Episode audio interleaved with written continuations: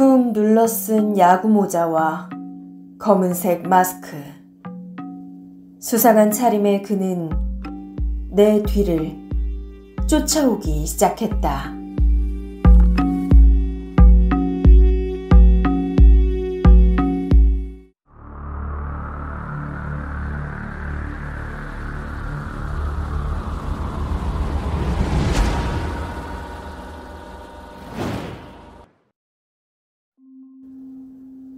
짧은 이야기라 채택이 될까 걱정이 되지만 혹시나 하는 마음으로 제보를 드려봅니다. 지금으로부터 약 20년 전, 2000년 초반에 있었던 이야기입니다. 그 당시 저는 대학교 1학년이었고 한 층에 두 세 대가 사는 작은 연립주택에 어머니와 둘이서만 살고 있었을 때입니다. 연립주택이 대칭 구조라 양쪽 집의 현관은 굉장히 가까이 붙어 있었고 방음은 잘 되지 않았습니다. 그래서 옆집에서 현관문 여는 소리가 마치 저희 집 문을 여는 소리처럼 들리기도 했죠. 그날은 오후 7시쯤 모든 일정을 마치고 집으로 가던 어느 날이었습니다. 낯선 남자가 제 뒤를 쫓아오더군요. 푹 눌러쓴 야구 모자와 검은색 마스크. 누가 봐도 어딘가 수상한 차림새였습니다. 근처에 사는 이웃 주민이 아닐까 하는 생각도 했지만 걸음걸이나 행동이 무척이나 의심스러웠죠.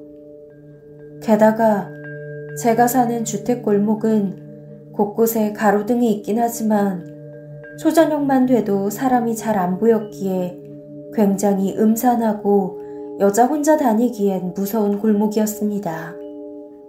아무튼 저는 겁에 질려 빠른 걸음으로 집을 향해 갔고 그 수상한 남자도 빠른 걸음으로 쫓아오는 것처럼 느껴졌습니다. 모든 신경을 곤두세워가며 빠른 걸음으로 저는 무사히 집에 도착을 했고 들어오자마자 문을 걸어 잠갔습니다. 조금 전 있었던 일을 계속 되새기며 긴장감 속에 몇 분의 시간이 흘렀을까요? 아무 소리도 아무 일도 일어나지 않았습니다. 저는 속으로 다행이다 생각하며 샤워를 하고 나와 머리를 말리려는 그 순간 덜컥 덜컥 누군가 갑자기 열쇠로 문을 열려는 소리가 나더군요. 평소 어머니는 10시간 넘는 늦은 저녁 시간에 들어오시는데 혹시라도 아까 따라왔던 그 사람이 아닐까 하는 생각에 저희 심장은 또다시 미친 듯이 뛰기 시작했습니다.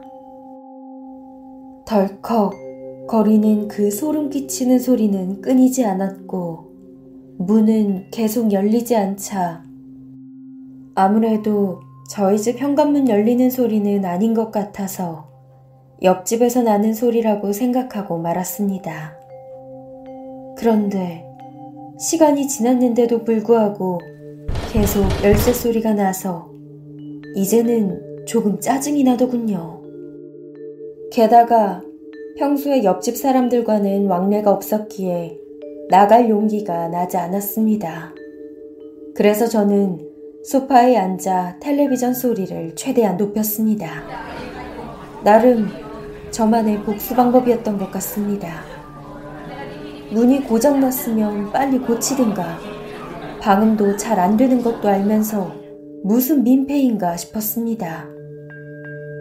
그렇게 몇 시간이 지났고 늦은 저녁 시간, 어머니가 다급히 문을 열라고 전화를 하셨습니다.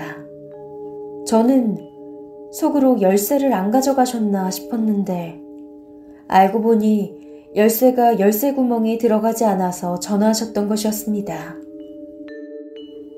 그리고 어머니께선 다시 손전등을 가지고 나가서 문을 살펴보시곤 깜짝 놀라셨습니다.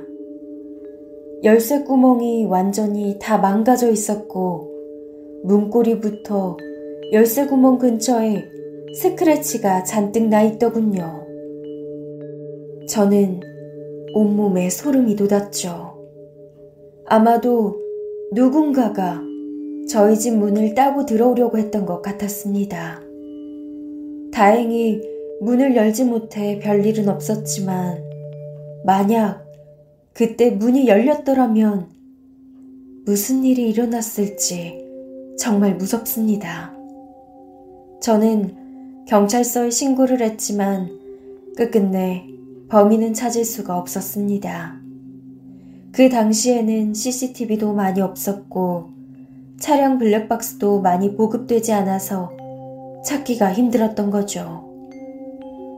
결국 어머니와 저는 빚을 내서 더 안전한 곳으로 이사를 갔습니다. 그 당시 참 범인이 원망스럽더군요. 가해자가 아닌 피해자가 이렇게 피해를 봐야 하나 싶었습니다.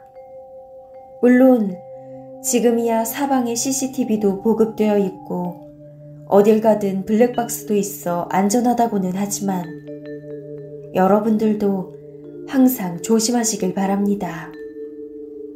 귀신보다 무서운 건 사람입니다.